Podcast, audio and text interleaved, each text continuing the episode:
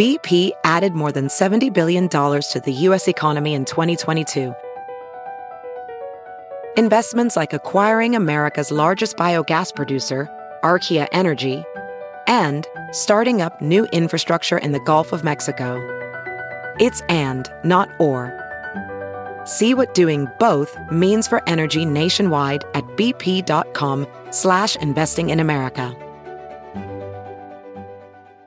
Have you heard you can listen to your favorite news podcasts ad-free? Good news. With Amazon Music, you have access to the largest catalog of ad-free top podcasts included with your Prime membership.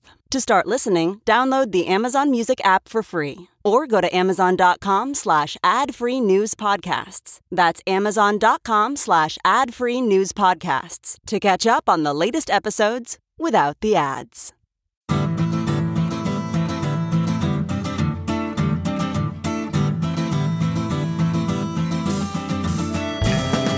Welcome to the Sinica Podcast, a weekly discussion of current affairs in China, produced in partnership with SupChina. Subscribe to SupChina's daily access newsletter to keep on top of all the latest news from China from hundreds of different news sources, or check out all the original writing on the site at sup china dot com, including reported stories, editorials, and regular columns, as well as a growing library of videos and, of course, podcasts. We cover everything from China's fraught foreign relations to its ingenious entrepreneurs, from the ongoing repression of Uyghurs and other Muslim people in China's Xinjiang region to China's ambitious efforts to eliminate poverty. It's a feast of business, political, and cultural news about a nation that is reshaping the world.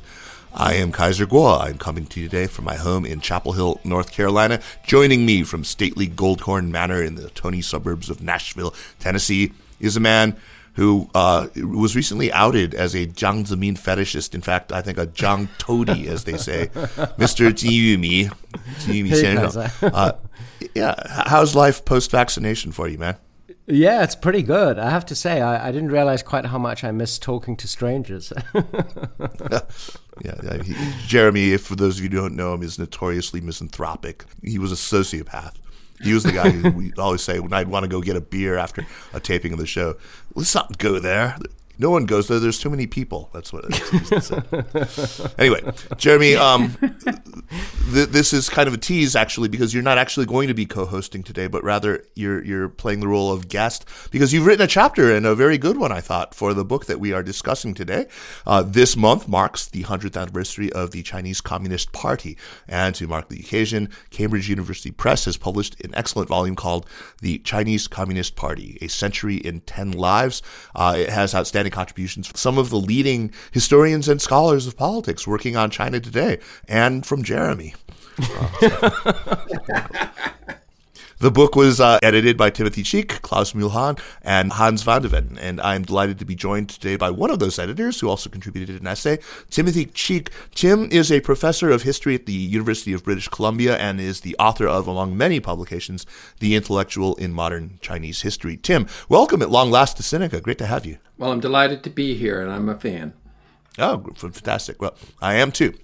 I'm also joined by Elizabeth Perry, who is easily one of the most highly regarded scholars working on Chinese history and politics. Liz is Henry Rosofsky Professor of Government at Harvard University and serves as director of the Harvard Yenching Institute. She's an incredibly prolific writer who has published some two dozen books more on a wide range of topics on modern Chinese history and politics in English and in Chinese, I should add.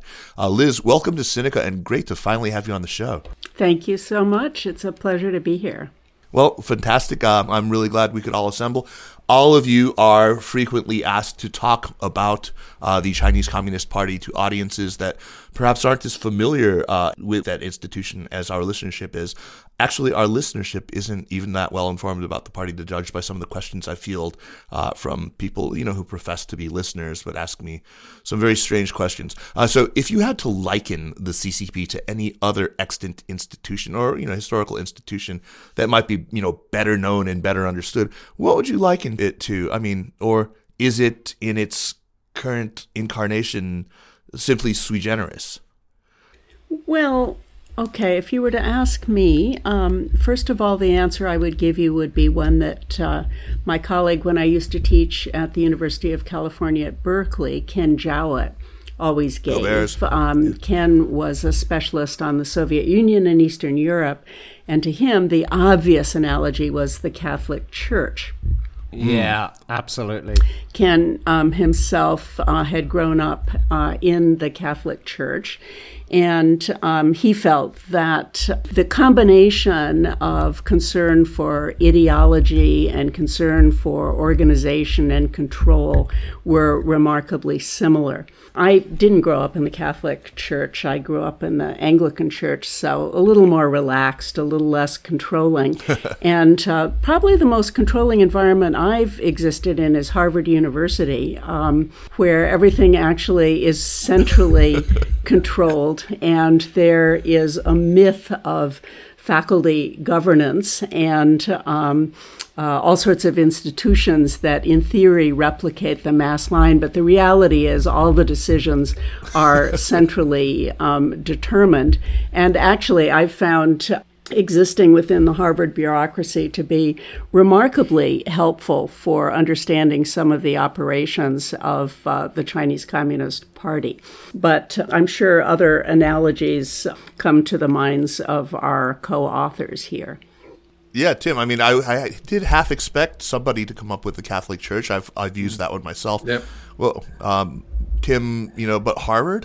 yeah, yeah, that was that was a new one for me. Yeah, um, me too, me too. Uh, uh, I'm with I'm with Liz and with Ken the uh, at the Catholic Church, and I find it most useful for exactly the reasons that Liz gave. And it, but being a historian, I say I think more of the Catholic Church historically. Uh, when it was uh, saving souls, burning sinners, and running armies. Ah, right, right, right. And uh, the you know when uh, if you think of the uh, uh, early modern period, uh, and so the the party it is a bit like that. It's helpful to think about because uh, we easily get into sort of very dark terminology about uh, um, about the Communist Party and totalitarianism, and uh, it's uh, with the Catholic Church we have deeply mixed feelings. It does some good things and it does some bad things. That's right. That's that's very well put. Jeremy, you want to weigh in here? I absolutely agree with the Catholic Church. I think that's the best way to describe the Communist Party to somebody who doesn't know anything about it. I think the Mafia is also uh, another good way. Uh, it, you know, it's a very secretive organization, very hierarchical. Uh, they do provide goods and services. You know, exactly. uh, mafia organizations often do necessary things for immigrants that sure. uh, immigrant communities that the government isn't providing. As the Muslim Brotherhood does. And- mm. uh, they are organized. They have a, a code of absolute loyalty. If you cross them, you know, uh, there's a bullet with your name on it. So uh, I, I think that that. That, that's pretty good. Um, I, you know, I know there's a side of you that would hate that analogy because uh, uh, the, the first thing that springs to mind is, you know, the worst aspects of the mafia. But the mafia, you know, uh, mafia organizations, uh, criminal organizations, triads, they exist for a reason. So a good mafia. Okay, let's get into the book, and, and I want to ask you guys how the volume came together. I mean, it made sense, of course, to want to do some sort of an anthology commemorating the party at its centennial, but how did you settle on this decade-by-decade approach and an approach that centered on individuals who sort of represented the zeitgeist of each of the decades? Well, it started a, a, a number of years ago, about three or four years ago, and Liz will remember that we invited you to Berlin, I think, in August of twenty eighteen, and you and Hans were about the only two who couldn't make it, but were interested. We, uh, Klaus and I were trying to pull together people interested in the Communist Party, looking forward to the hundredth anniversary, and saying, well, Xi Jinping, if he's done nothing else, has reminded us that the party's not going anywhere. And uh, what are people writing about? So we brought people together from China. Uh, that we had a couple of Chinese scholars from P R C at that time, which was great. Uh, in fact, one of our contributors, Xu Jilin, uh, and um, Ishikawa from Japan, and others. Mm-hmm. And we were just simply overwhelmed because there's excellent new research being done in the last twenty years uh, by scholars inside China. And um, to do a comprehensive was beyond us. And so I didn't know what to do. And then Hans said, why don't we do something like the B B C uh, History of the World in one hundred objects? Uh-huh. And, uh-huh. and my answer was, we all would like to write a book like Timothy Brooke, we, but we know we can't, but we could write a chapter. Right, right, right. We decided one person, one decade, to try to show the change over time. My big shtick is contingency, and that uh, each ideological moment or each decade can be quite different. Indeed. Quite different, but then there's still somehow are themes that, that emerge when you look at the book sort of in total. Um, and so let's get into the content of the book itself, um, to which all three of you contributed chapters. The first two essays, for example, um, and we could speak of them kind of together because they both look at uh, chapters in the forging of, well, united fronts, right? The first and the second united fronts between the communists and the nationalists. So, so in the first, Tony Sage looks at uh, this character, Henricus Sneevliet, a uh, Dutch Comintern agent who was present at the creation, as it were, of the party. Uh, he wasn't on the boat, but he was in, you know, the original sort of pre-raid meeting in the uh, international uh, section uh, in Shanghai. Um, he was also instrumental in persuading the nascent revolutionaries uh, of the need to collaborate with the Kuomintang to become a bloc within the Nationalist Party. The second chapter uh, is an essay by Hans van de Ven, who's one of the editors, about Wang Ming, who was very urbane, very erudite, uh, very westernized. He was one of the twenty-eight Bolsheviks. He pushed a solidly sort of pro-Comintern line, came to clash with Mao. And it seems to me that, that something in common here is that both of these two represent a kind of cosmopolitan tradition in the C C P. And not just in those chapters either. We see other characters who bring this later on. I mean, sixty, sixty years later, in the chapter in the nineteen eighties, uh, for example, uh, the character of Zhao Ziyang. Uh, can can we talk about this this cosmopolitan tradition and whether that was a theme that you deliberately wanted to hit, uh, maybe in response to? I think that's something probably a lot of people don't know about the history of the party. Mm-hmm. We came, we started with a, a kind of an inductive approach, being the three of us historians, and just said, let's, you know, we're going to have the two narratives. It's going to be the, the party is wonderful coming out of Beijing, and the party is awful coming out of Washington. And we wanted to strike some kind of path in between as historians. And so we said, just look each and let each author tell it like they see it uh, in their time period. This was not Liz's chapter, but Liz has dealt with nineteen twenties uh, yeah, yeah. cosmopolitanism and commitments from Anyuan. And so uh, how did that theme strike you, Liz? Yeah, I recall, I, I think, Tim, that at first you had suggested that I might work on the nineteen twenties and mm-hmm. do a uh, possible chapter on Li Lisan. I had kind of portrayed mm-hmm. as the hero mm-hmm. of Anyuan in my book on yeah, the no. communists at the coal mine. And uh, I think I replied to you that I really had said everything I had to say about Li Lisan. And since I was currently working on the nineteen sixties and work teams, I wondered if switching to a different character might make sense. But, you know, my guess is that the cosmopolitanism of it is a reflection of the fact that you really did give us pretty free rein to choose the characters whom we found attractive, and not surprisingly, most of us are probably most attracted to some of the more cosmopolitan figures in the history of the Chinese Communist Party, some of whom are not Chinese. So several of these characters in the chapters, um, uh, Dutchman and um, also Guzman, I think, uh, makes an appearance later on. And um, so we have Um, people from Latin America, people from Europe, and then Chinese who themselves have spent a lot of time abroad and speak foreign languages, who I think to us as foreigners studying the Chinese Communist Party are particularly interesting characters um, to think about how they responded to the opportunities and also the problems that were presented by the Communist Party in each of these decades. Mm-hmm. Well put, yeah. So they may not be perfectly representative, but they certainly do represent a facet of the history of the party that too often, I think, goes ignored. The big question that I'm always asked, and I feel like I'm constantly wrestling with, and I know it's not an easy one, is the party better understood today, more in terms of its continuities or its changes? I mean, there are those who see the party in its current incarnation as very much, you know, the same party that existed under Mao. They emphasize its Leninist form, its authoritarian inflexibility.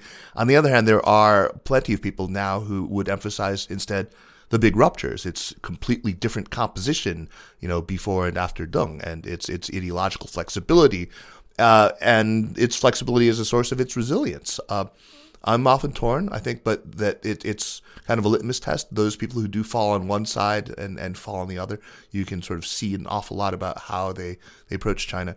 I, I mean, I know that you'll all want to say both in answer to this, but let, let me ask specifically Liz first.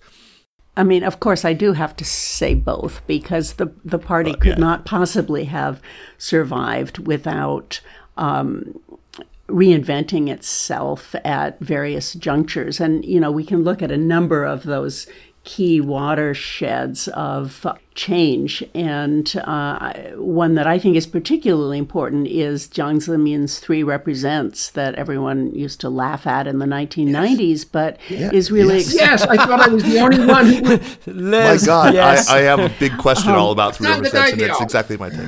Yeah, second ideal. Yeah. I mean, that's exactly um, how um, I couched it, too, just how it's such an object of scorn and ridicule at the time. But, yeah, you know, everybody but, yeah, called absolutely. him a clown, and, and but...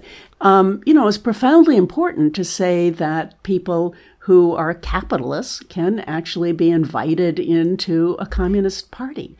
And um, so it provided, you know, it was very heretical, but it also, it suggested that this party was going to be the representative of advanced forces in society, both economically and also scientifically um, and intellectually. And I think that that has been profoundly important. So there are these, you know, extremely important changes um, that have helped to um, reinvent and rejuvenate the party. And yet overall, I would um, see it more in terms of continuity, and particularly under the current um, general secretary, because I think that Xi Jinping himself really does look to the history of the Chinese Communist Party for his inspiration. And, you know, he often quotes Mao and refers to Mao and frequently is likened to Mao. Um, but as um, I and I'm sure a number of others have, have suggested, he also um, looks a lot like people um, whom Mao eventually broke with. And, you know, most obviously Liu Shaoqi, who, like Xi Jinping, was a kind of control freak, and who wanted the Communist Party to be in charge of everything, and was, you know, quite willing to mobilize masses uh, for support of the party, but did not want that mobilization to get out of hand. It's very different, obviously, from a Chairman Mao, who had the confidence to think that if things got out of hand, he would be able to bring them back into the kind of order that suited him best, and repeatedly showed that that was the case. But I don't think either Liu Shaoqi or um, Xi Jinping has that kind of confidence. Right. And right. Um, in my view, a lot of what she has done in the anti-corruption campaign is very reminiscent of what Liu Shaoqi did in the socialist education movement, the Four Cleans leading up to the Cultural Revolution, which was also very much an anti-corruption campaign and effort to reimpose the control of the party over all aspects of society. And um, and also, Liu Shaoqi tried to develop a kind of cult of personality of his own um, uh, in that period, just as Xi Jinping is developing his own cult of personality today. And so I, I really, f- from my point of view, at least without understanding that history, it's very difficult to understand where the party currently is coming from, because I think the party is deeply conscious of that history. It's it's a long history now uh, of a century, and obviously a very eventful history, so there's a lot to pick and choose from. It's not as though it by any means is deterministic. It rather opens doors and, and opportunities and so forth. But it also sets limits uh, to imagination when you have general party secretaries um, who are less inventive. And um, so I, I see the continuity as being central, but not determinative. Yeah. The one of the themes that comes up in the book, and uh, uh, Klaus loves to hammer on this one, is that it's a learning party. Mm-hmm. Mm-hmm. And, you know, look at the changes. Part of the way it could survive organizationally is it wasn't afraid to go back on itself. And, and you know, flip-flop was not a problem for them. Of course, when you run the propaganda system, no one's going to quiz you on your flip-flop. So it goes from an urban party to a rural party. right, to to a, a, a rural party, to a, a Soviet-style administration. Then it's going to go anti-Soviet, and then you know then it's going to bring in a bunch of market reforms, and all under the Communist Party. And I'm with Liz. I've I've been saying for a while too that put away your Mao Zedong quotations and get out. I have a little red volume of Liu Shaoqi on Dang, Lun Dang, right? And it includes the long version of On Self-Cultivation of the Communist Party Member. And uh, it's uh, very much that. The second thing that Liz said, I think, is key, is the, and this brings us back to the Catholic Church, the Sangha Daibyo, the uh, Three Represents, that's like Vatican Two. Vatican Two, right? You, you know, it is it, it is explaining to the faithful why why something is awkward as, you know, uh, having capitalists in the Communist Party is theologically okay. And finally, I, the way I see Xi Jinping is I call it Xi Jinping's Counter-Reformation. Again, uh-huh. thinking Council of Trent. As opposed to the Edict of Nantes. The, the, uh, um, and, and what's he going against? He's going against the Reformation, the reformed Leninism of Zhao Ziyang. And, uh, and then going into the Jiang Zemin, but we've got someone here who can talk about Jiang Zemin. We do, in, indeed. Actually, we flicked at two later chapters where we will be talking about uh, Jiang Zemin, uh, Jeremy's excellent chapter. And Liz also uh, flicked at the four cleans. So we've got Three Represents and four cleans, and we'll get to both in a little bit. Um, you know, something that's always struck me about the party across its century of history is this this oscillation between periods of, you know, admirable ideological flexibility, where it's really able to set aside dogma in deference to kind of, you know, practical reality, and these other periods of retrenchment or ideological rigidity. Um, explanations, though, I mean, and this is something we, we very much see. Uh, they, they boil down often, too often, I think, in by my, for my taste, to the individuals at the top of the party organization. You know, Mao was dogmatic, Deng was a pragmatist, what with the black cat, the white cat, the feelingless stones, and blah, blah. And then Xi Jinping, where, you know, we're suddenly back to rigidity. I, I feel like people looking at China today are more apt than ever to find explanation in personalities of leaders. But I'm, you know, kind of less of a Carlylean and more of a Tolstoyan when it comes to this. And so this has never been very satisfying to me. Is there a better way to think about these oscillations? Tim, you talked about how Hans has talked about it. It's a learning party. Mm-hmm. And that, that I think, that does take us away from that individual thing. Um, can can we expand on this? What are your your thoughts on, you know, the individual versus historical forces and the shape of flexibility? Well, I think one way to think about it is is the is the tension between the supreme leader and collective leadership in the party, and that's definitely a theme that goes throughout the history. And uh, I I've long seen that even Mao Zedong coming as the uh, supreme leader, you know, part of that was contingent. Of course, the Communist Party in China is based on the on the Stalinist model, uh, uh, Bolshevik Party, but you know they didn't make Chairman Mao Chairman Mao until uh, forty-three, forty-four, when uh, they were up against Chiang Kai-shek being the the uh, the the Lingxiu, the Führer, right, and his book on uh, China's destiny. So the Communist Party had to have an Elvis Presley figure out front to get everybody dancing, right? And uh, you know, I think that that's an agreement that has come amongst the party elite now, Uh, fifty, sixty years later in a completely different situation. Why is Xi Jinping able to do what he's doing? Is it because he's so brilliant? Is it because he's so charismatic? Or is it because the leadership has decided that that the Chinese political culture needs a figure like that? Right. During the Hu and Wen period, of course, I think, you know, I think we would have looked at, at the collective nature of the leadership and decided, well, that's a feature. That's not a bug. This was mm-hmm. also a deliberate choice. Mm-hmm. This wasn't just a function of Hu being weak. Mm-hmm. Uh, this was something that they believed that they needed at, at that time. But it allowed a lot of things to happen that I think a lot of people were. But the other way to look at it, too, is, you know, we kind of look back at the, uh, the Jiang Zemin's extended reign, the post-reign in the two thousands, in the noughties, noughts. Um, but many of the repressive policies that are in line today came with the uh, youth league group around Hu and Wen. Started, yeah. They were started, and they've only just been perfected. Yeah. Yeah, the that's, stable uh, maintenance fair. regime um, really was put in place in two thousand eight. Um, Yeah, that's when we all started talking about harmonization. And, and partly the lead up to the Olympics, partly the um, unrest in Xinjiang and Tibet. And um, and clearly that uh, there was uh, great concern on making sure that the party did not lose control at that moment. And also, obviously, the financial crisis, international um, financial crisis. So all of those things made the party very nervous, and that certainly predated uh, Xi Jinping's term. And Jeremy, I want to bring you in here because, I mean, I think your chapter, I was very pleased to see, recalls the, the that decade that we were just talking about, the decade of the, the naughty oddies, as you call it, uh, very much in the way that I do. I mean, it was, in a, a sense, our decade, right?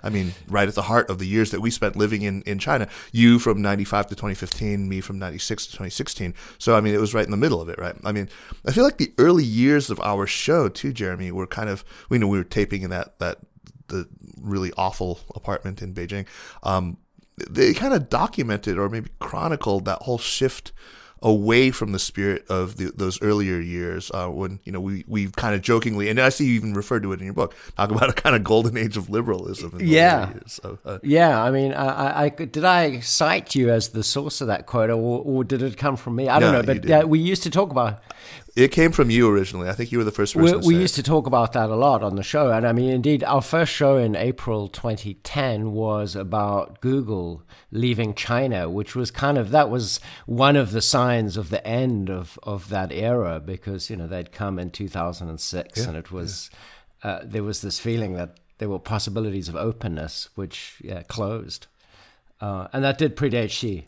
I got to ask though, Tim, the choice of Jeremy was an interesting one. I mean, I would have gone with him because I think that if you were to look at the newspapers of that era, he was probably the most quoted person. He was the guy with his finger on the pulse of, of you know, what was happening on the, in this new, you know, this new public sphere of the internet. Like, mm-hmm. you had a question about what people are saying online, you got to ask Jeremy Goldkorn. I mean, Dan Wei was really doing that. I mean, you were, you know, you had the the your Your, the, the sense of the, the zeitgeist then. So I thought it was a really good choice. Well, Kaiser, Jeremy. It was an obvious choice.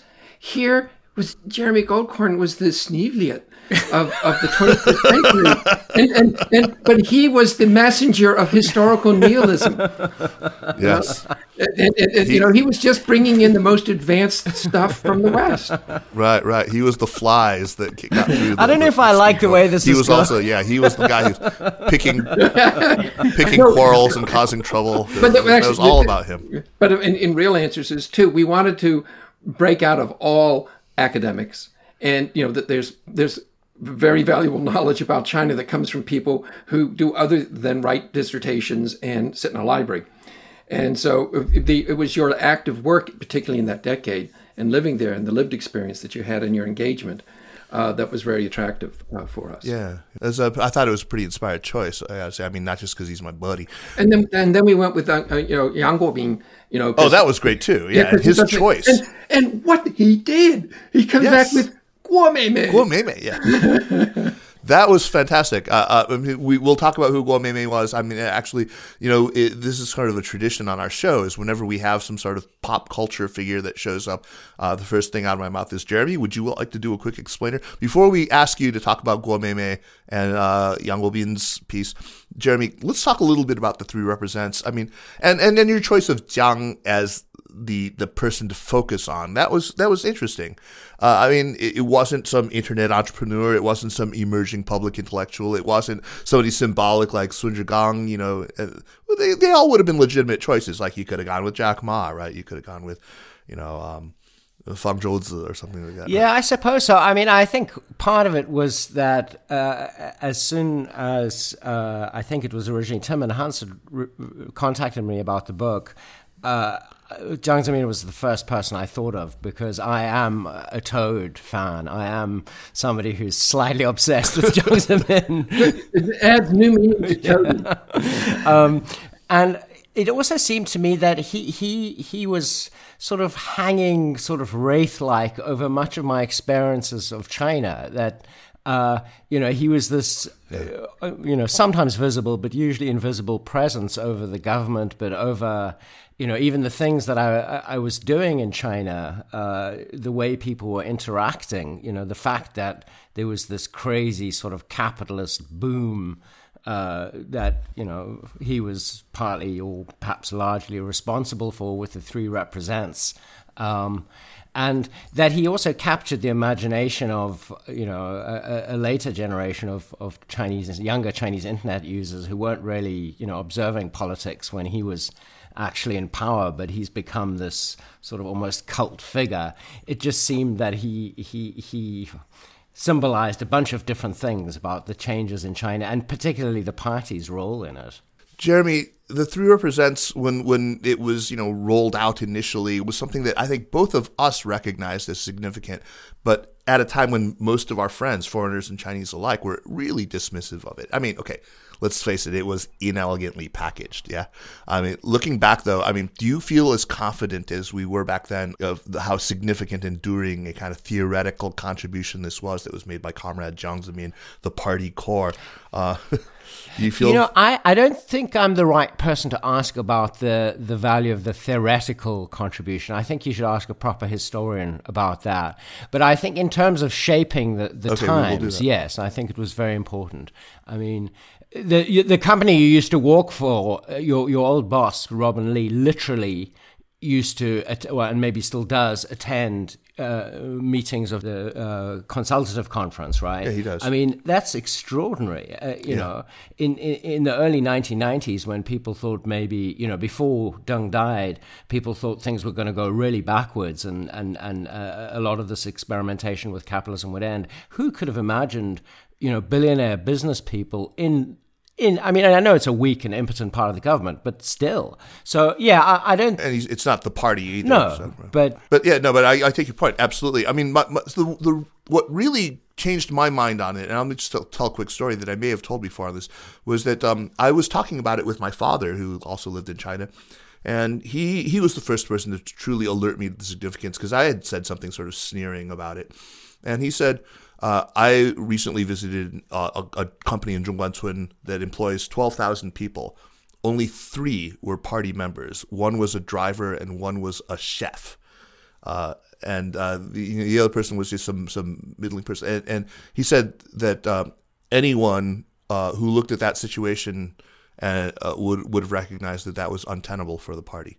That if you have like a, a, you know a, a an electronics concern, a, a very, very lucrative one, and it had, you know, such low level of party representation that that was not going to, to, to work. So that that sort of alerted me to it, and then I started watching this as this was happening. Um, let's. I, I wanted to ask you about uh, Yang Guobin's chapter and about this this character Guo Meimei. Guo Meimei, uh, by the way, no relation. Um, you say what? What did Guobin see? In her, sto- I say, uh, in her story that made her such a good vehicle for a discussion of the decade of the twenty tens in China, Jeremy. Maybe could you give a quick um, potted kind of history of this this scandal scandal-ridden woman? Well, I, I I mean, I can't speak for Guobin, but I th- I do think it was a genius selection. But from um, so she was a young uh, woman who had a Maserati and a lot of very expensive clothes and accessories, and used to.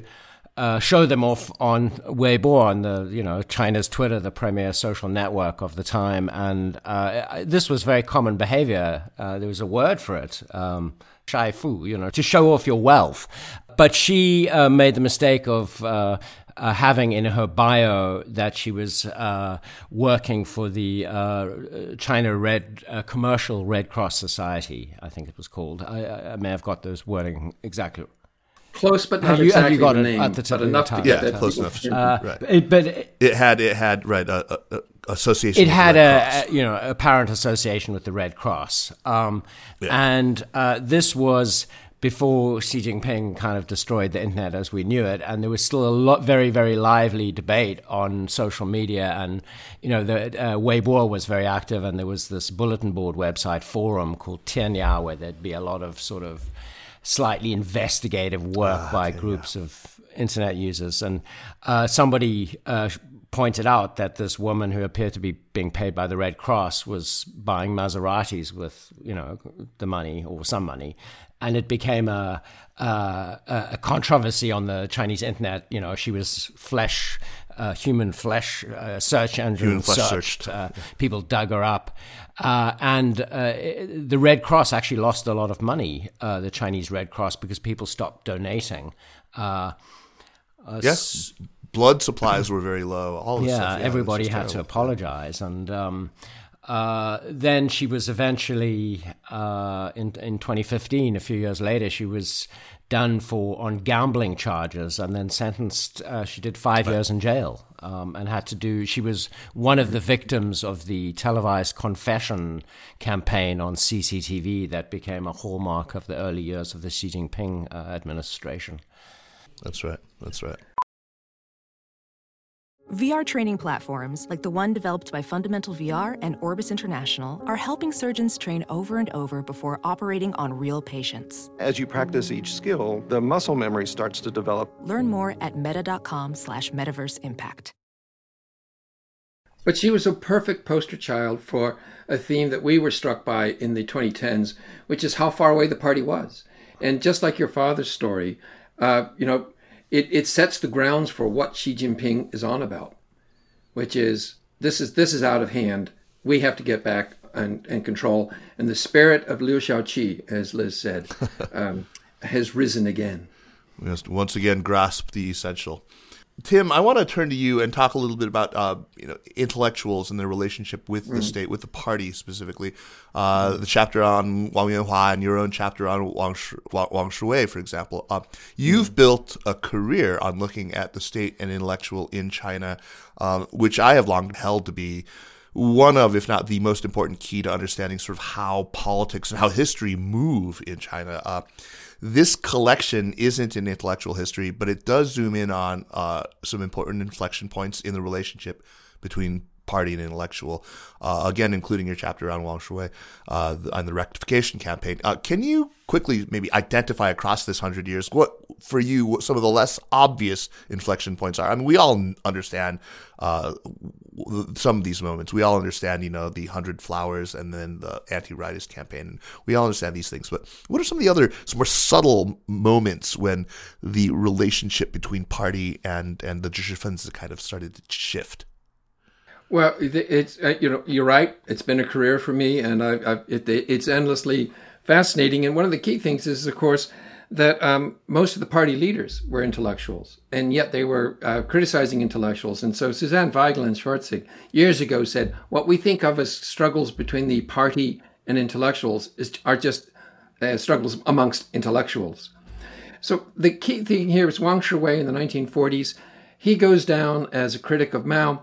But what he was doing, he was very much in the in the group with Wang Ming, uh, not as a direct follower, but in the same worldview of this cosmopolitan communism uh, that that they they said this is part of a global revolution and it, it's going to be modern. And so national forms is crazy. You've got to have Western forms because they're the most modern. And so the, it was the the deal that was hammered out there was is you do it Mao, Mao's way or no way. Right. And yet, you know, plenty of people, you know, I also worked on Deng Tuo, who was the first editor of People's Daily, you know, they found a rich life uh, serving the party and being uh, you know, Chinese intellectuals and collecting art and, and doing these things in the nineteen fifties. And then and then it, it blows up. I find the most poignant work is actually the eighties with mm-hmm, the mm-hmm. Um, well, um, Wang Roshui, who we did not profile, yeah. uh, who, you know, was a leftist in the Cultural Revolution, uh, you know, took down Yang Xianjian and others. Uh, the uh, um, and you know had his Ho Hui, you know, he had his regrets, and even Zhou Yang, the the, the Merle Goldman's Bête Noire, the the the literary czar. Sure. You know, uh, uh, this they're trying to rethink what they're doing, and so the book that captures this relationship so well is Miklos Haratzky, The Velvet Prison: Artists Under State Socialism, which was translated in nineteen eighty-nine. And we all learned about it from Jeremy Goldkorn uh, when he wrote about the Velvet Prison in China. And that is the attractiveness of the state socialist system for intellectuals to be the teachers of the masses. The attractiveness of Stalinism and socialism for intellectuals is that you get to be the teacher of the nation. Right. And look at Liu Binyan. Liu Binyan, what did he say? We have to speak for the people. And that's why the chapter by Xu Jilin uh, on um, Wang Yuanhua is so powerful. because Wang Yuanhua was like Wang Roshui, a, a, a loyal lefty, super smart, super cosmopolitan. He loves nineteenth century European literature. He served the party, and by the nineties, he's he's an apostate. Yeah, but he's still an apostate in a within a kind of scripted way. Um, yes. And and the, the kind of elliptical way that he uses, he deploys language and all that, and which is it just it comes across in Xi Jinping's piece on him. I thought it was a really good study of the way that the state and, and the intellectual typically interact, and this isn't just mm. within the the history of the party, the hundred years of the party's history. I think this goes mm. quite far back, where you could describe a kind sure of lo- loyal opposition where uh, you know remonstrance against the state takes on this kind of allegorical. Uh, very yeah. highly symbolic form. It's quite subtle. It requires actually yes. a pretty good steeping in the culture to be able to read the, this kind of you know kind of you know arcane semiotic language sometimes. But Liz, I mean, maybe we can we can talk about this because you know this is something this is your your playground as well. Throughout the whole history of the P R C, there have been lots of examples of this. I mean, the obvious ones like Hairui dismissed from office. This you know oblique defense of, of Peng Dehua after he criticized Mao. Um, the invocations of May fourth during the eighty-nine protests all over the place. Do you think that this very culturally specific political idiom, the the, the requirements of, of that understanding of, of the symbolic language that's deployed by intellectuals, this makes Chinese politics, I think, particularly difficult to understand, really inaccessible to most people? And how, as a professor of politics and history, do you try to give your students a sense of this? Right. I mean, we're very lucky these days in that so many of our students are actually um, from China and have native fluency in Chinese and can help us yeah. out in this respect. Um, I think, um, you know, the question of political allegory is one that we find in lots of um, authoritarian regimes, especially those that have long histories and in which people then write in kind of arcane code that is accessible only to those who are really well versed in the culture in which that particular political regime is set. So I don't think that's uniquely Chinese. I think we, we see it um, in, in different cultures, mm-hmm. but in order to understand it in any particular culture, you have to be able to go back to the historical analogs that are being being referenced. And I think students, in fact, find that quite fascinating. But, you know, I would say as as you and Tim were talking, it occurred to me that one of the first questions you asked, Kaiser, was about continuity and change in the Chinese Communist Party. Mm-hmm. And Tim, of course, quite correctly reminded us that the party from the beginning was a party of intellectuals. These were intellectuals who gathered, who were deeply concerned about the fate of their country, but they included some of China's leading intellectuals, uh, the head of the Peking University Library, the dean of Peking University. Even Mao, who certainly could not have been considered a leading intellectual, nevertheless had had an excellent education and became known for his calligraphy and his poetry and his ability to reference these kinds of things. I don't think we could say the same about Xi Jinping. I think, you know, we're talking about a general secretary today who, due in large part to the Cultural Revolution, is not terribly well educated in his own culture.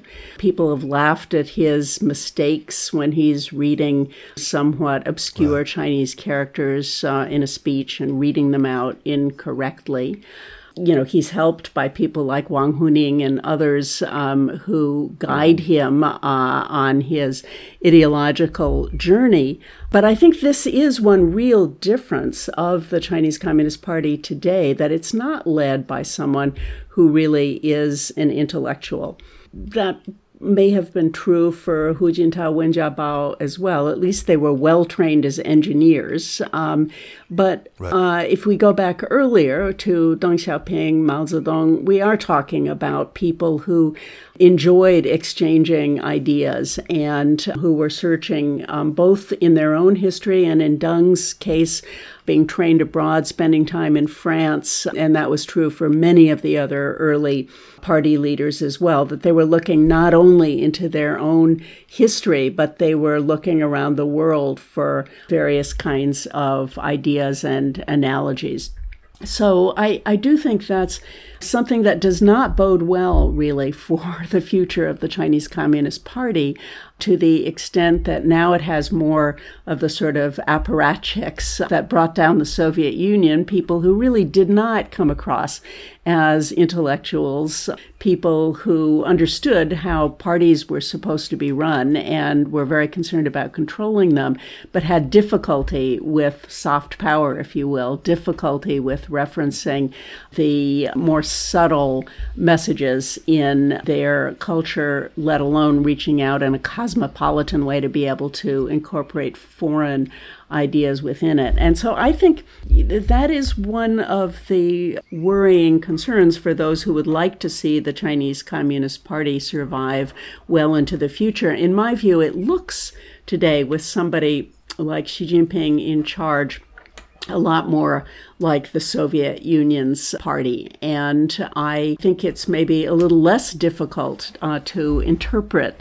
it than it was in Mao's day, um, when you had to um, pull out your twenty-four uh, dynastic histories and look for those references in his poems and so forth. You don't really have to do that with um, Xi Jinping's um, speeches. No, you don't. And um, so I think it, in some ways, it's it's quite ironic, because Xi Jinping, of course, is constantly referencing Chinese history, the five thousand glorious years of Chinese tradition, and how the Chinese Communist Party is the sort of seamless continuation of that glorious history. But I think the reality is that his own familiarity with that history is not particularly deep.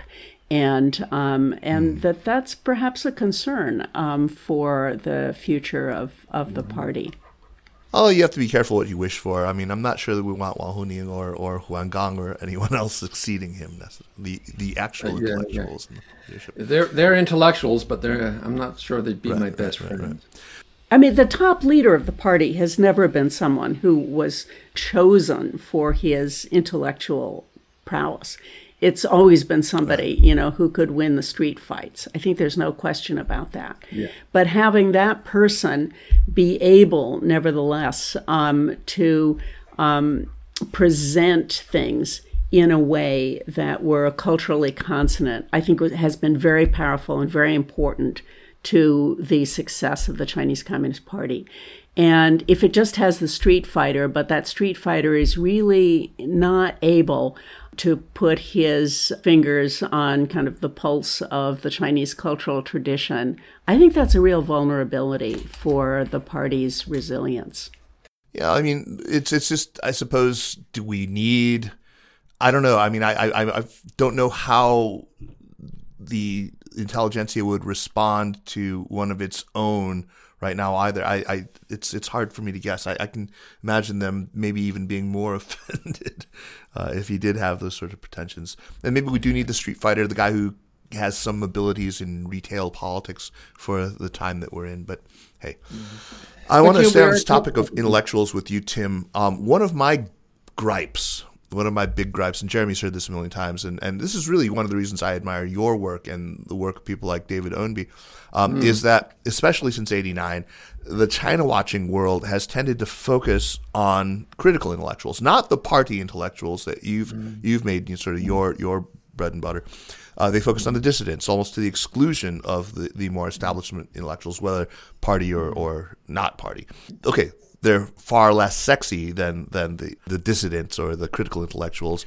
Um, less sexy, more stoogy. Yeah, but and you know, but but you could make the, the the case that they're also, or even maybe even more critical to understanding China as it is. Right, your chapter, you know, you went with Wang Shiwei, uh, who, as a victim of the rectification campaign, is more in the mold of critical intellectuals mm-hmm. who usually get the attention.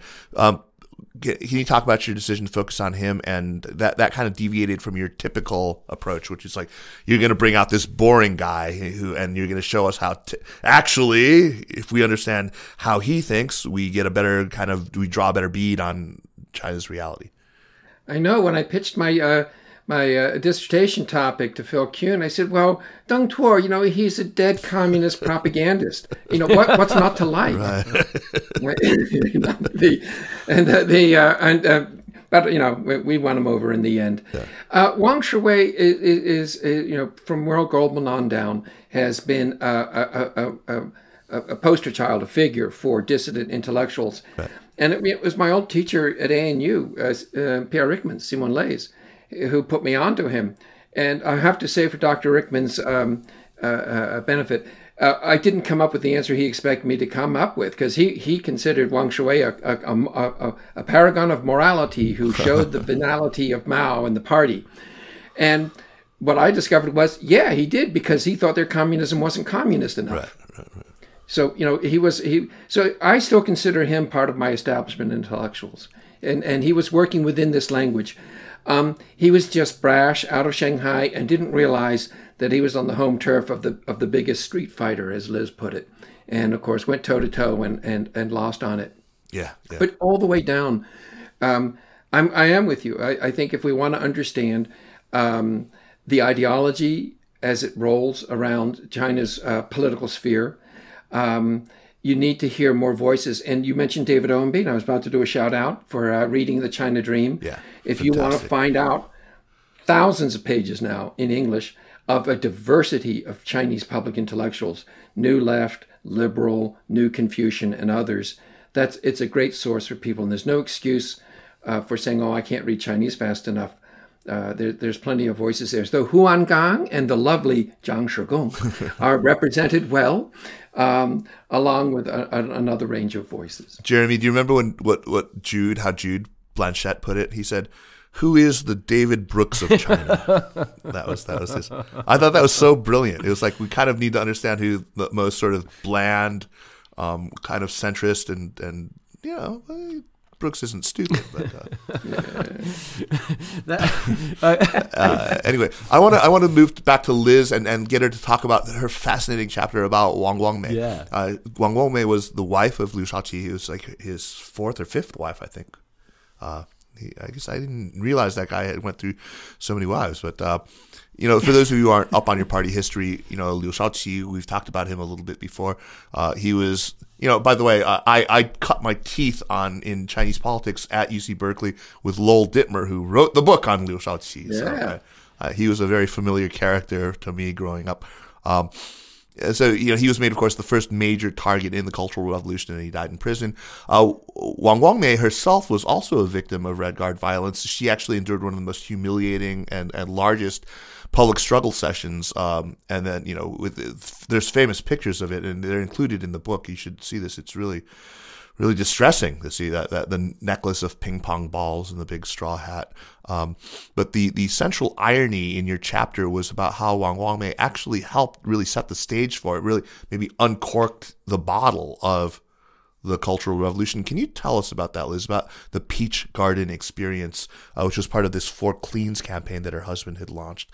Uh, she went incognito to a Hebei village to try to uproot official malfeasance and ended up, you know, letting out the, the, the demon. That's right. So Wang Guangmei had had some experience uh, uh, in mobilizing um, society before the socialist education movement. During land reform, she was one of these intellectuals who had gone to Yan'an and had um, then been assigned to go down as uh, a communist cadre to help Um, classify land and so forth. And she actually served during land reform in an area that became um, very well known for its violence and bloodshed. So she had already learned a thing or two about mass mobilization. Um, but she apparently was quite surprised in um, the mid nineteen sixties when her husband, Liu Shaoqi, insisted that she should go down to some village in China. He was not specific where it should be, um, to help carry out the so-called Four Cleans, the Siqing movement that was supposed to clean up uh, cadre infractions uh, at the grassroots. And Wang Guangmei had, as I said, had this experience during land reform, but she had also been quite chastened during land reform at her inability to understand the local dialect of the peasants in Shanxi province, where she had been in land reform. And later on, right after the Great Leap Forward, she had accompanied her husband down to his native Hunan province. And she was even more distressed there that she could barely understand a thing that the peasants were saying in Hunan, and they could not understand her either. And so when it came to the Four Cleans, she chose a village in North China where she would actually be able to communicate with the locals. And she went down incognito with a pseudonym, Um, claiming to be a security cadre from Hebei province. And she tells us in her memoirs that because television was quite rare in China at that time, um, most people really had no idea who she was um, for at least the initial stage of her time in this village. But like many intellectuals, she was extremely critical of the grassroots cadres. You know, she herself had had very little in the way of governance responsibilities, and when she saw these local cadres who occasionally cursed the peasants, or maybe not so occasionally, and uh, sometimes beat the peasants and sometimes took from them and so forth, she reacted to it with tremendous self-righteousness. And this, as the um, party historian at East China Normal University, um, Wang Haiguang, has written about this, the fact that when intellectuals are sent down to the Chinese countryside, they often, in his view, really overreact um, to the abuses of local power that they witness, because they're very unfamiliar with the way in which village politics actually work in China. So Wang Guangmei was quite upset at what she saw, and she was highly critical of the local cadres there in Peach Garden for their infractions, their corruption, and so forth. And she then wrote up her experiences in something that became known as Peach Garden Experience, in which she talks about the steps that one goes through in mass mobilization and how important it is to fire up the masses against various abuses that are oppressing them. And essentially what she did in that document was to take the tactics that had been used in land reform against landlords and now apply them um, to cadres, to members of the Communist Party themselves who were accused of being um, corrupt. She was actually a scientist. Um, she was the uh, first woman, I believe, in China to receive an advanced degree in atomic physics, and she actually was accepted to PhD programs at both Stanford and the University of Chicago, and almost came to the U S for a PhD, but instead was persuaded to become a member of the communist movement and to go up to Yan'an in um, the wartime period. So Wang Guangmei in Peach Garden Experience takes her scientist sensibility and analyzes mass mobilization. And it really has a lot of fascinating insights. I mean, she says actually social science is so much tougher than the natural sciences. In the natural sciences, you have thermometers that measure um, people's temperatures, and you can tell whether they're sick or, or not, whether they need medicine.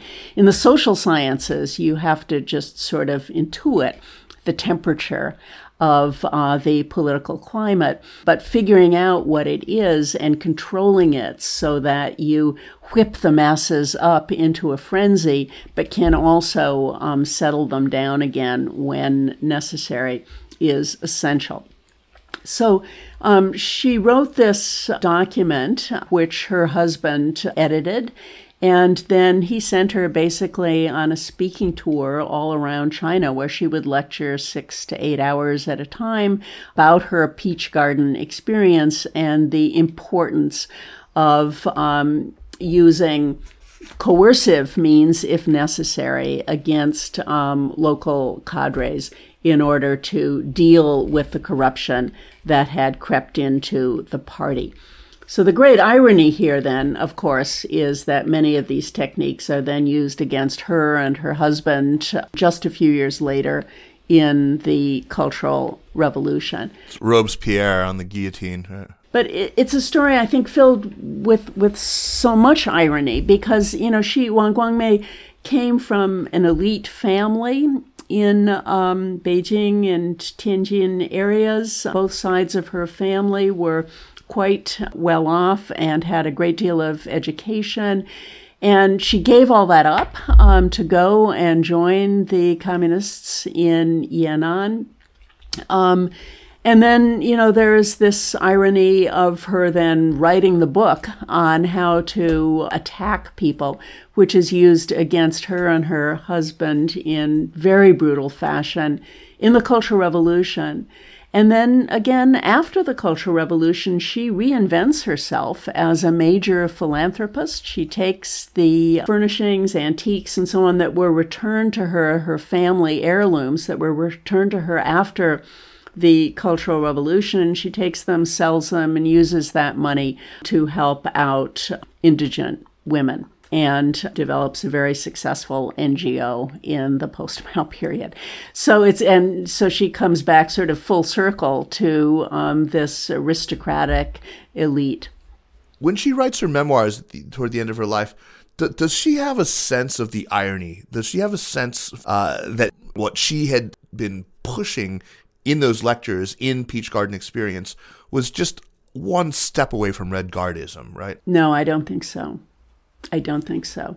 I don't really get any sense of that irony. I mean, she's obviously a super smart person, and she is somewhat reflective on things, but she, I think, does not see this as a great irony. I think she sees it as kind of the natural course of a revolution. There's a certain resignation to it, not as much bitterness as I might have anticipated in reading the memoirs and her interviews with various people. I think there's a sort of sense of resignation, and there is this sense of inevitability that underlies her view of history and of the world. I mean, Tim was saying that as a historian, his view is a view of contingency, and that's certainly a view I share, that, you know, at every step in the road, we can make these different choices, and um, and then the choices come back to haunt us in all kinds of unexpected and ironic ways. But but if you believe fervently in the inevitability of history, I don't think you have quite that same sense of irony.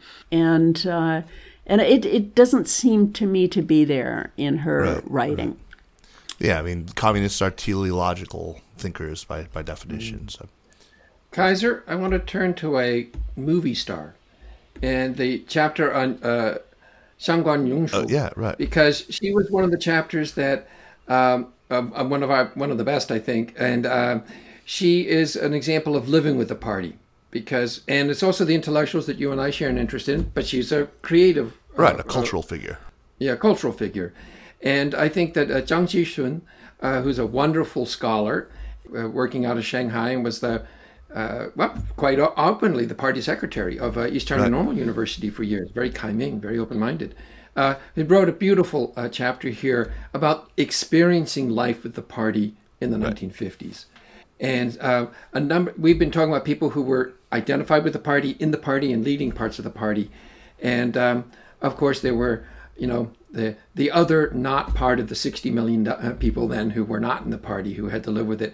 And I think her experience is ups and downs and tragic, and yet she's still trying to find a ways work with the party. And I think it's one of the themes that you and I have seen with Chinese intellectuals is a desire to find a way to work with uh, the institution rather than oppose uh, the establishment intellectuals. But doesn't mean they have no agency That's or right. no That's dignity. Right. They they don't, you know.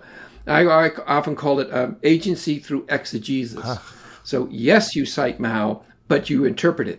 And I bet there's plenty of citing of Xi Jinping that comes right around to what that intellectual was saying ten years ago anyway. Absolutely. Yeah, you know, the, the, that chapter is fantastic, uh, really all about the vicissitudes of, of culture work during that really important formative decade. Uh, you know, there are so many others that I would love to be able to talk about. We haven't even really talked about Klaus's chapter on Zhao Ziyang or about Julia Lovell's really, really fascinating one about Abimael Guzman and, and the Sendero Luminoso, the Shining Path. Um, my favorite story. Global knowledge. I came back from, from Chi- China in eighty-nine after after uh, Tiananmen and went back to U C Berkeley. There's this place called Revolution Books. Liz, you remember that place? Revolution yeah, yeah, Books in that, cha- that, that alley right by between Channing and Durant. I've told the story on the show before, but it's just so funny. They would so come funny. by at the beginning of every semester to try to get me to um, order all my textbooks for classes through them. Oh, Christ. But they were Maoists, right? So um, it was really funny. There was yes, that, yes. that guy. And, Doctrinaire uh, after eighty-nine, I saw. Yeah, yeah, yeah. R M P, Revolutionary Marxist Party. Yeah, yeah. Mm. So um, they had these posters of, you know, Guzman and, and Sendero Luminoso people, and, and yeah. they were they were all, all about that. But they were trying to make the argument, I mean, you know, the that that eighty-nine actually represented a resurgence of, of enthusiasm for Mao. They had as their, their proof of that a guy carrying a Mao poster in, in Tiananmen. And I could see just by the way that fellow was dressed and kind of funny expression on his face that it was ironic. But in any case, uh, so I, I, I went, I asked the guy, so do you guys support the Khmer Rouge? And he goes, hmm, hang on a sec. Barbara, do we support the Khmer Rouge? It was, uh, anyway, I love that. Uh, I, I don't know. There's also, uh, the, the, anyway, the, the fantastic uh, book. I'm really pleased uh, to to have been able to have you both on. One final question for reflection here before we, we go to uh, recommendations. The party claims descent from the May fourth movement, and given that some of its founding figures were very much part of that movement, uh, it's not a groundless claim. Reading the book, um, the, the debates of the May fourth period are still being waged constantly throughout this this book. I feel like there's some new sort of uh, recapitulation of the same themes in almost every chapter. It's not just, you know, Wang Yuanhua and many others. You could even argue that uh, today we're still seeing a lot of that being fought over. And, you know, part of that is that sort of um, national versus cosmopolitan uh, uh, exigencies. Um, I, I wonder, like, you know, the, the founding intellectuals who are very much of May fourth, you know, uh, Li Dazhao and Chen Luxiu, they both died long before the power, party achieved power. Li died you know, in the White Terror in twenty-seven, uh, and then, you know, Chen dies in forty-two. But um how were these cosmopolitans of the early days? Uh, and, and let's let's throw in, you know, uh, Sneevliet and Adolf Jaffe and Borodin and all these other commentators. What would they make of the party today? What would they do? Would they see it as having achieved a kind of cosmopolitanism, or would they see it as this is this is the outgrowth of a purely sort of national revolution? Well, that you, you there's an argument running through the uh, Western Sinology community about Mao. The you know Nick Knight versus Stuart uh-huh, Schramm. Uh-huh.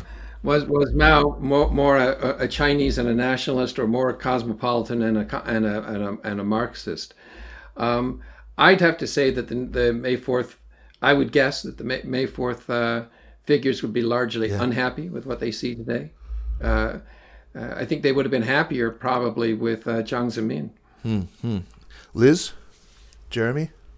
Yeah, I sh- I share that view, and um,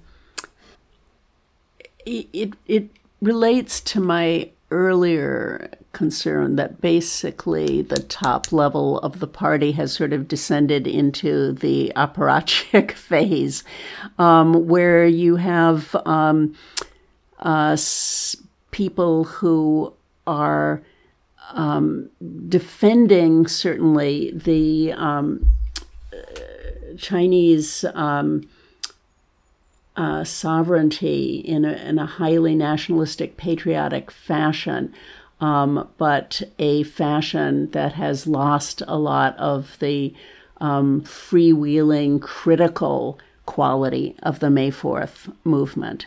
And um, so I, I don't think that the early intellectual, obviously they would be delighted at the fact that China is now um, second and soon to be first largest economy in the world. They would be delighted that um, China is no longer in a century of humiliation and has emerged from that. And that clearly was a motivating concern for the May fourth generation. But the May fourth generation also, I think, really was motivated by a desire for freedom, um, freedom from the restrictions of Confucian patriarchy, um, freedom for women um, to express themselves in ways that were not entirely um, controlled um, by family, and so on. And um, I think they would be pretty uncomfortable with the sort of straitjacket that the party um, in many ways has been trying to impose on um, people's intellectual imagination um, and um, its kind of lack of cosmopolitanism in that that sense. So um, so I think it would be a very sort of bittersweet view on their part. Yeah. Jeremy, I guess you win. Your man, Jiang Zemin, sits at the very apex of China's Communist Party history. It's like the, the, the, the best we've ever had it, right? The toad, the yeah, toad, the toad wins. wins. That's I, I, I have to say... Long live the toad. The, the, one of our favorite photos in the book, you know, because there's a, there's a score of photos, is Jeremy got us the one of of, of the toad, the, the great inflatable toad with the Jiang Zemin glasses. Oh, my God. You got that one. You know, I think we should all start wearing our pants up. Uh, Jeremy, Liz, Tim, it was so wonderful to be able to chat with you about the book. Again, the book is called The Chinese Communist Party, A Century in ten Lives. It's edited by Tim Cheek, by Klaus Mühlhahn, and by Hans van de Ven. Pick up a copy if you haven't already. It is truly excellent. Let's move on to recommendations. Before we do that, I want to quickly remind listeners that the Sinica Podcast is powered by SupChina, and if you like the work that we're doing with Sinica and with the other shows in the Sinica network, show your support by subscribing to SupChina Access, our daily email newsletter put together by Jeremy himself, and of course Lucas and all the other people on our team. Check it out. Check it out. It's good stuff, and it really does help. So, recommendations. Jeremy, it's been a while, man. What do you got for us?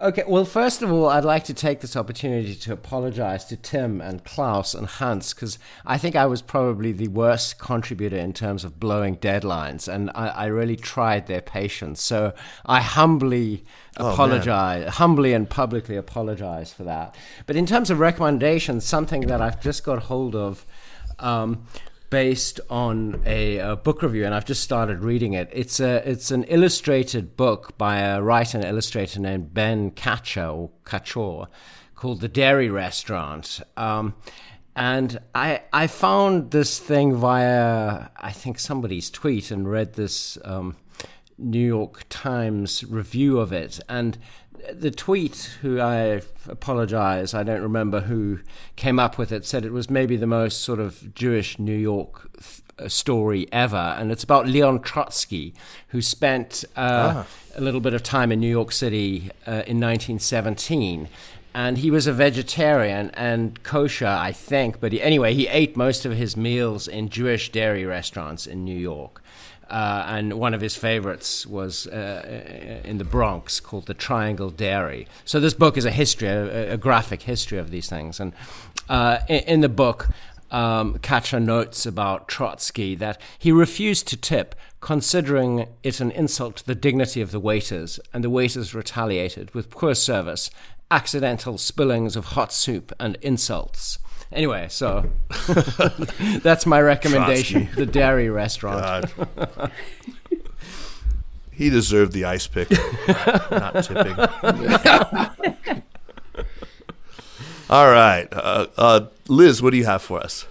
Um, can I give you two recommendations? Absolutely. You're absolutely welcome to. Okay, and I'll show you how boring I am, because both of those recommendations actually are about China. Um, but I think they so really mine, go wonderfully well with um, the book that we've been talking about today, um, because like the book we've been talking about today, they really humanize rather than demonize China.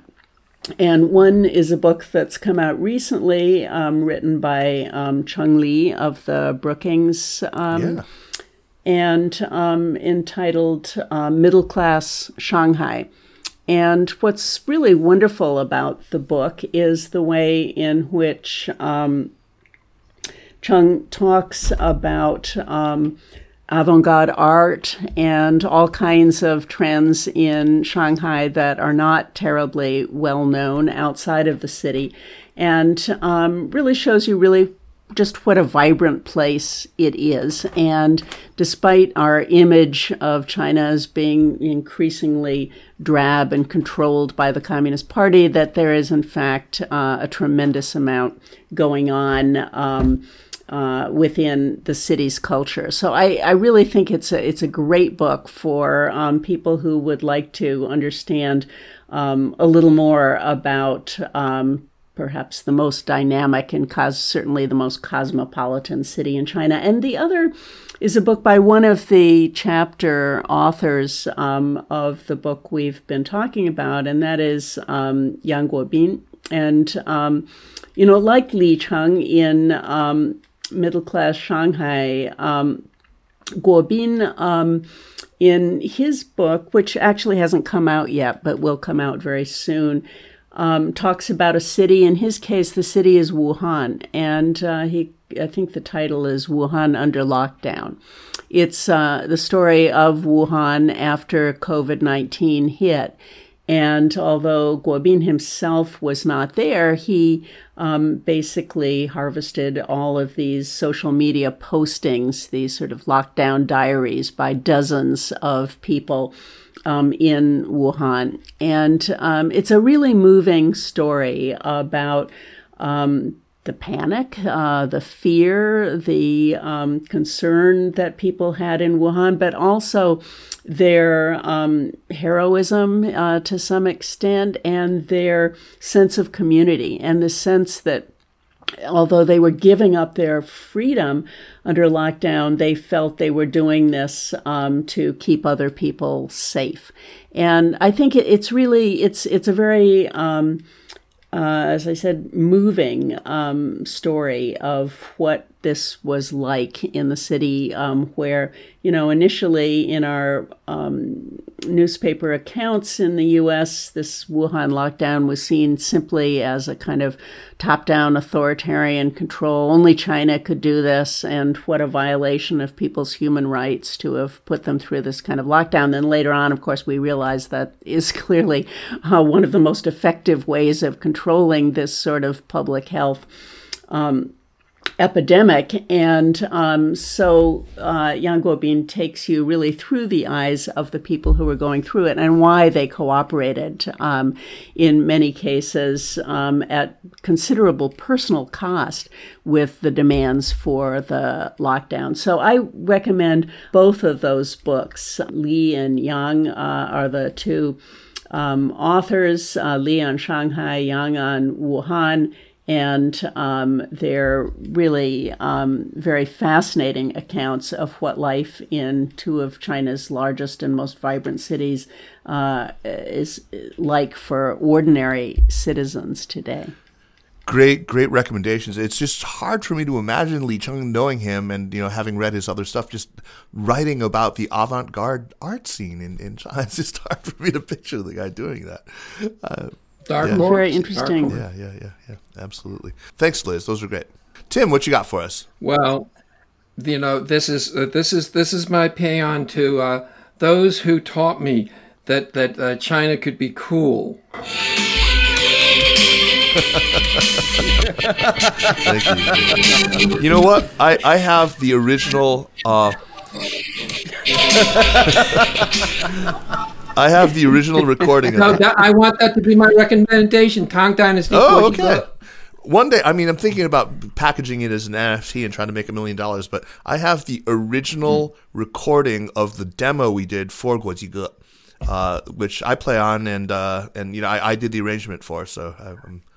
well, then would you put that put that one up? Because I only have the uh, the Spotify okay, version. Okay. I had an L P disc I bought in the mid nineties, and uh, and I was like, oh my God, heavy metal, you know, uh, and of course, of course, it evoked for me um, uh, "Star Spangled Banner" yeah, with Jimi Hendrix. It was supposed to. That's the idea.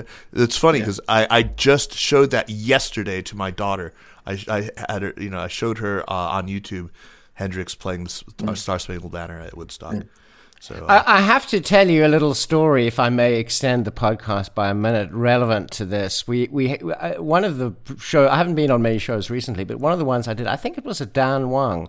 Um, and oh no, it was a Clubhouse chat, something I was on with Kaiser, and we had a guest on in a similar situation to we have now on this podcast. And the guest said, somebody who I kind of looked at and thought, oh, I'm kind of his age. Uh, and then he said of Kaiser, yeah, you know, I've known about you a long time because my mom was a fan of your band. it's it's soul crushing. I get that all the time now. 郭老师, 我, 我父母是听你们音乐长大的。 Wow, it's, it's, yeah, it's depressing. Oh, well. Hey, so it goes.